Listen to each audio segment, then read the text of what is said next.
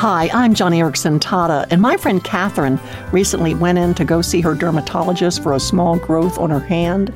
It turns out that Catherine had actinic keratosis, a precancerous growth that, untreated, can develop into skin cancer.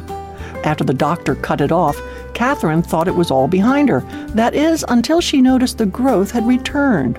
Once again, Catherine went to her doctor to have it removed. This time it was burned off, and she left with a stern warning that if the spot returned a third time, they would have to treat it more aggressively. Yikes.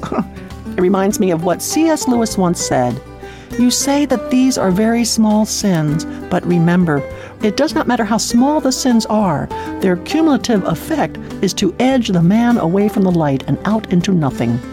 Wow. So, friend, bring those little sins, those little spots, expose them into the light, because if not, you'll find yourself in the dark.